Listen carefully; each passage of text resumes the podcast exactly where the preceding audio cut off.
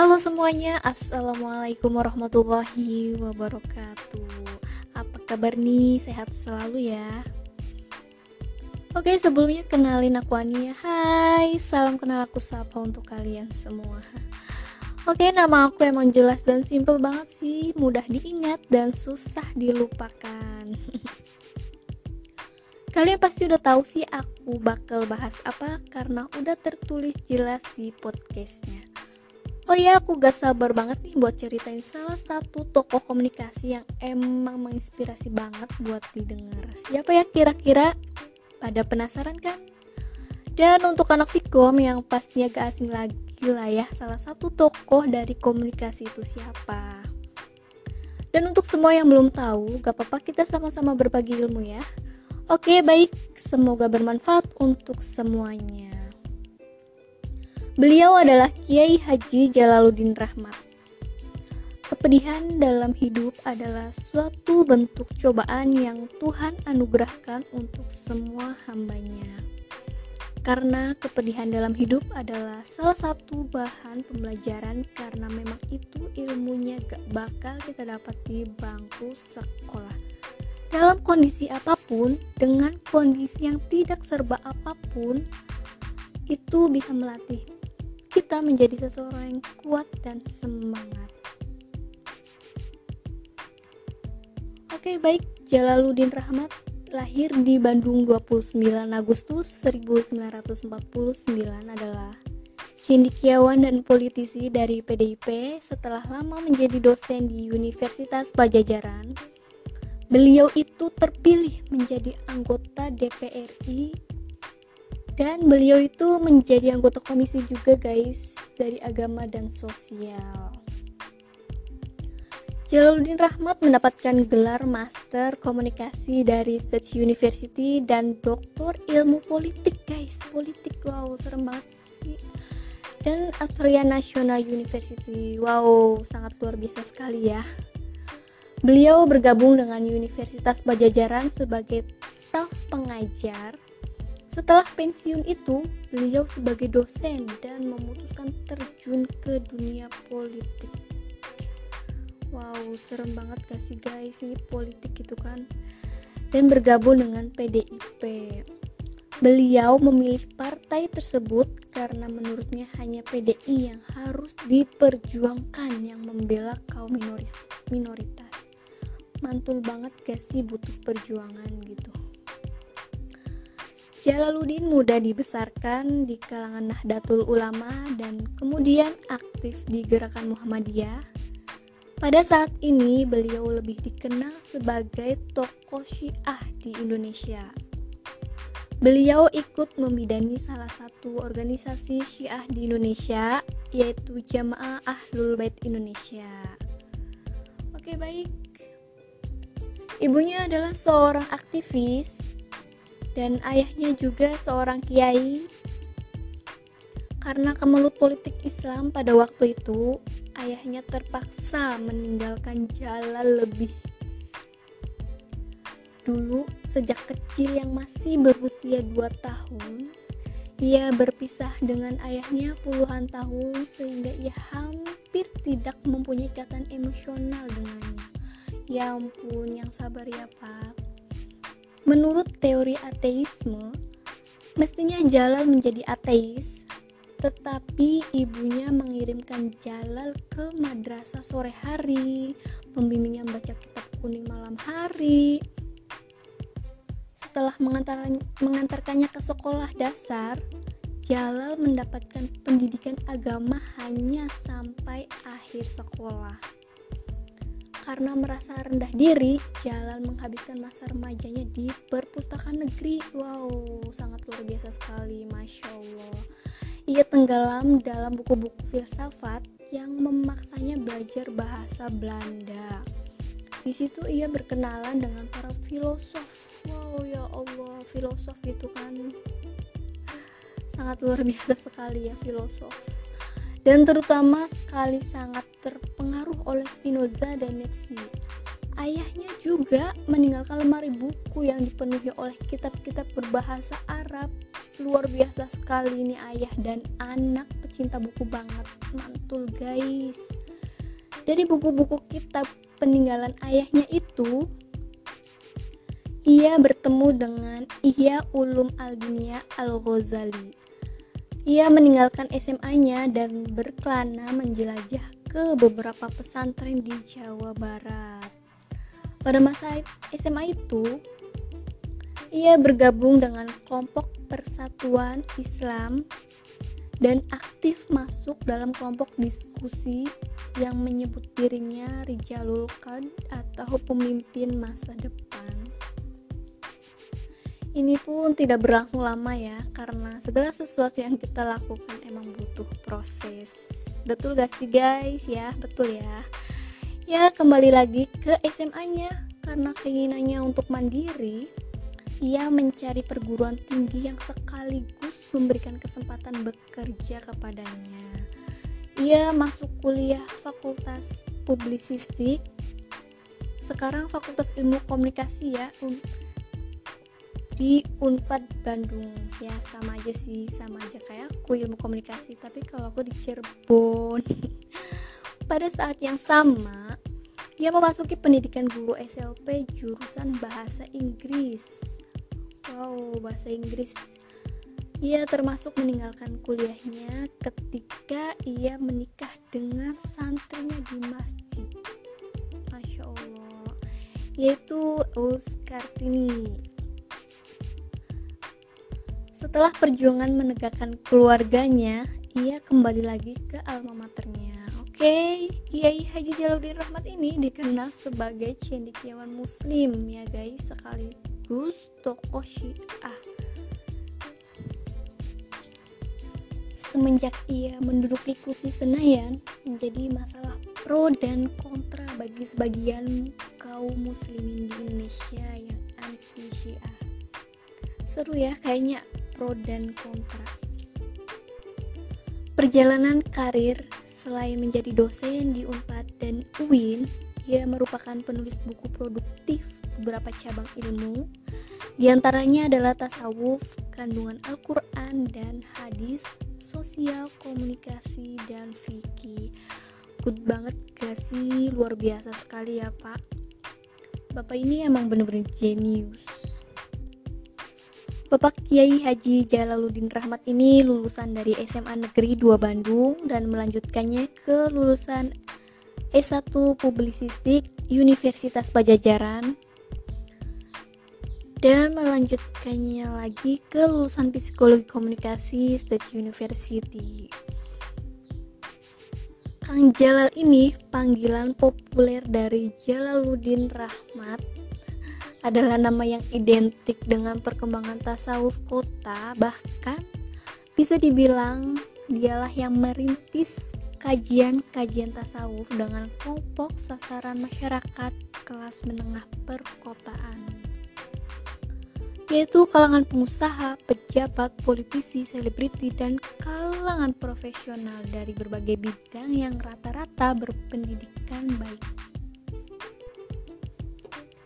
Hal ini bisa dilihat ketika pria yang akrab disapa Kang Jalal itu mendirikan dan pusat kajian tasawuf, yaitu salah satunya Islamic Cultural Center di Jakarta, di lembaga-lembaga inilah putra Kiai Haji Rahmat dan ahli komunikasi lulusan State University Amerika Serikat. Ia secara intensif menyampaikan pengajian-pengajian atau kuliah tasawufnya kepada masyarakat yang dahaga akan siraman rohani. Bekal pendidikannya yang diperoleh di negara-negara maju setelah meraih masternya di Amerika Serikat ia juga memperoleh gelar doktor dari Australian National University. Menjadikan Kang Jal cukup paham masyarakat kelas menengah perkotaan dan memahami model dakwah Islam seperti apa yang mereka inginkan. Itulah sebabnya dakwahnya mudah diterima oleh audiens yang kebanyakan orang orang terdidik dengan kehidupan ekonomi yang baik itu Oke, sejak kecil Kang Jalal sebenarnya bercita-cita menjadi pilot, bukan juru dakwah ya. Tapi nggak apa-apa.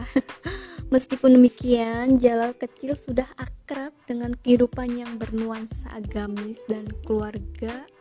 Meski sekolah formalnya sendiri bukan sekolah Islam, Jalal kecil memulai pendidikan formalnya dimulai dari sekolah dasar di kampungnya.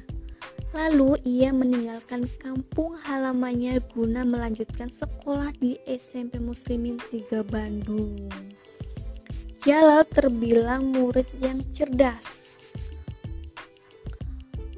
Buktinya sejak kelas 1 SMP sampai tamat ia selalu menjadi juara kelas. Wow, luar biasa sekali.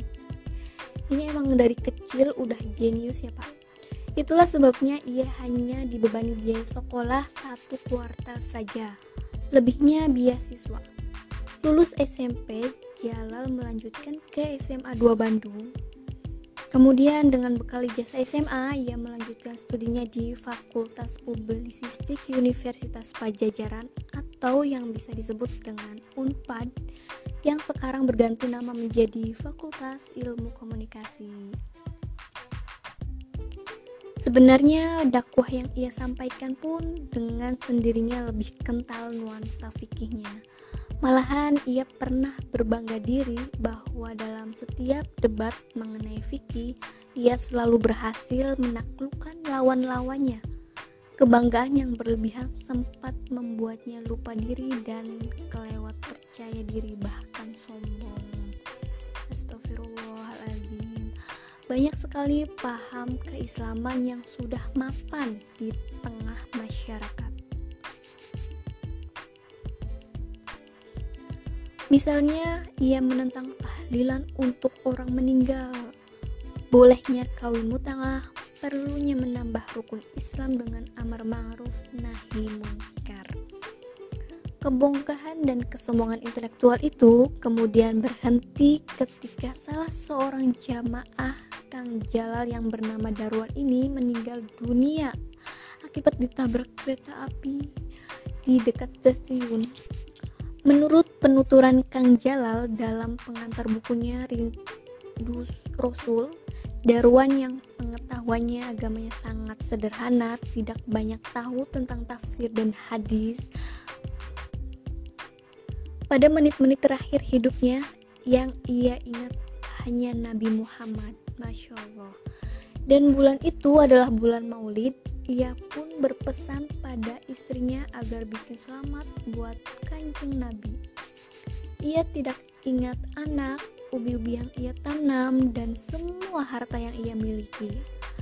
Peristiwa itulah yang di antaranya yang meruntuhkan kepunggahan dan kesombongan intelektual Kang Jalal yang memahami agama.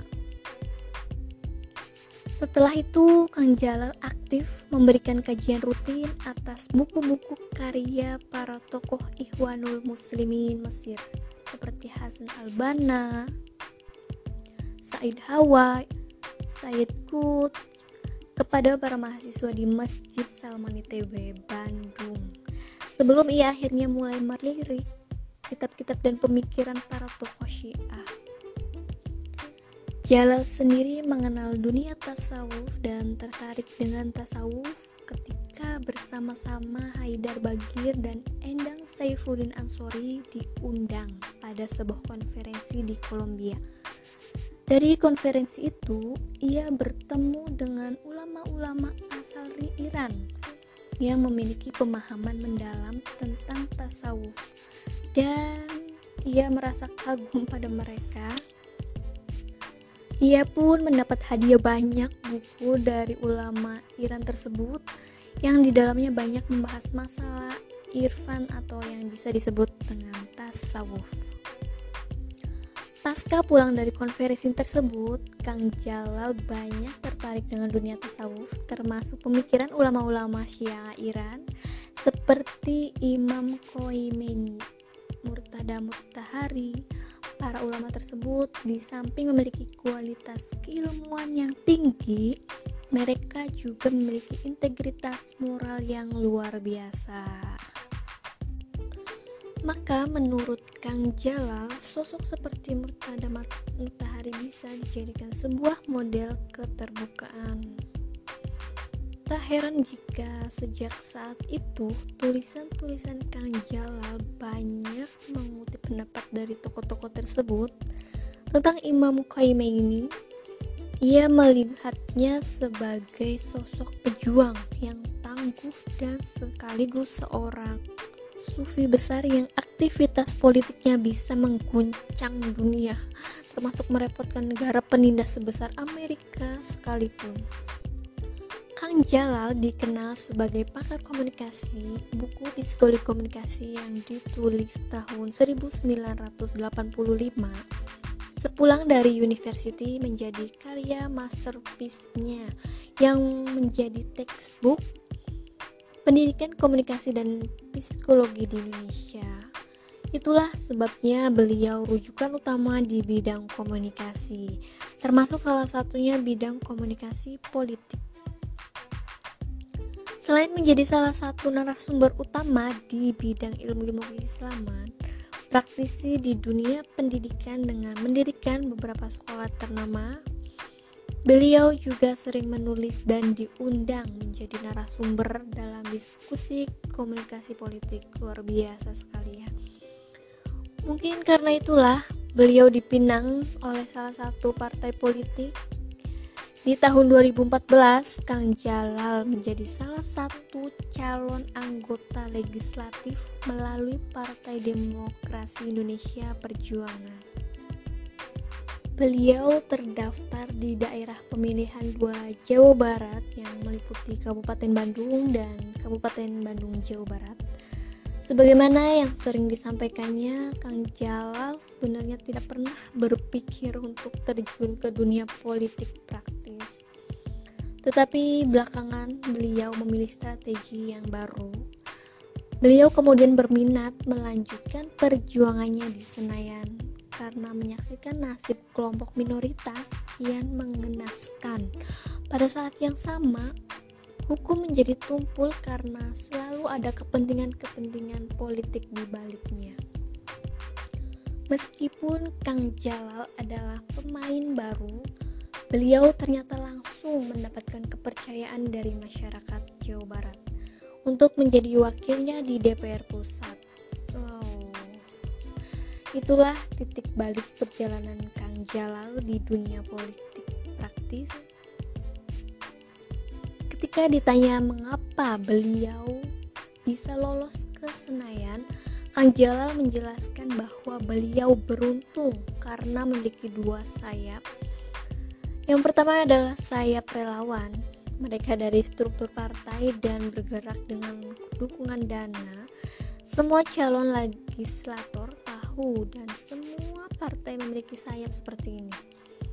Kedua sayap emas, menurut Kang Jalal, saya kedua adalah relawan dari jemaah beliau yang bergerak dengan cara swadaya sehingga biaya kampanye beliau termurah dari seluruh calon legislator. Kang Jalal merupakan mubalik yang ilmuwan tokoh pembaru Islam, pendidikan dan tokoh pembaharu.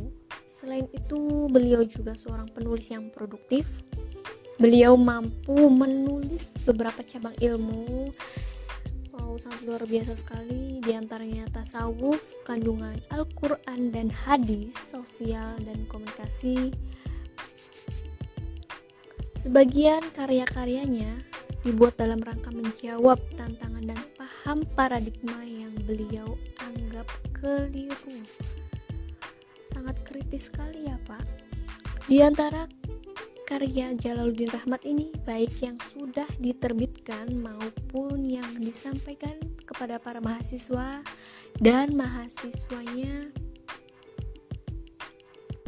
dan masyarakat adalah di antaranya psikologi komunikasi ini adalah buku yang pernah aku baca dan inilah buku pertama yang ditulisnya sepulang dari kuliah magister di State University. Inilah buku komunikasi pertama juga yang sangat berbobot ilmiah namun gaya penuturannya sederhana dan mudah dicerna. Sampai kini buku ini tercetak ulang dan buku ini juga bestseller banget guys dan banyak peminatnya untuk dibaca. Dalam buku ini Kang Jalal mengatakan bahwa kualitas hidup kita, hubungan kita dengan sesama manusia dan dapat ditingkatkan dengan memahami dan memperbaiki komunikasi yang kita lakukan. Betul sekali, Pak. Komunikasi emang dibutuhkan untuk semua orang dan paling dibutuhkan banget. Islam Alternatif. Buku ini merupakan kumpulan dari ceramah-ceramah penulis di ITB yang kemudian diedit dan disarikan kembali oleh Haidar Bakir Sampai saat ini buku tersebut sudah 8 kali cetak ulang Wow, sangat luar biasa sekali terdiri dari beberapa pokok bahasannya. Bagian pertama berbicara Islam sebagai rahmat bagi, bagi alam. Bagian kedua Islam pembebas muta'afin. Bagian ketiga Islam dan pembinaan masyarakat. Bagian keempat Islam dan ilmu pengetahuan dan bagi kelima Islam Matsasiyah. Islam aktual. Buku ini merupakan kumpulan dari artikel yang telah dimuat oleh beberapa media massa mulai dari Tempo, Gala, Kompas, Pikiran Rakyat, Panji Masyarakat, Jawa, Pos, dan Berita Buana. Menurut pengakuan penulis dalam pengantar buku ini, buku ini memang tidak utuh ya karena merupakan percikan-percikan pemikiran penulis yang dimaksudkan untuk konsumsi media massa. Sesuai sifatnya media massa itu informatif.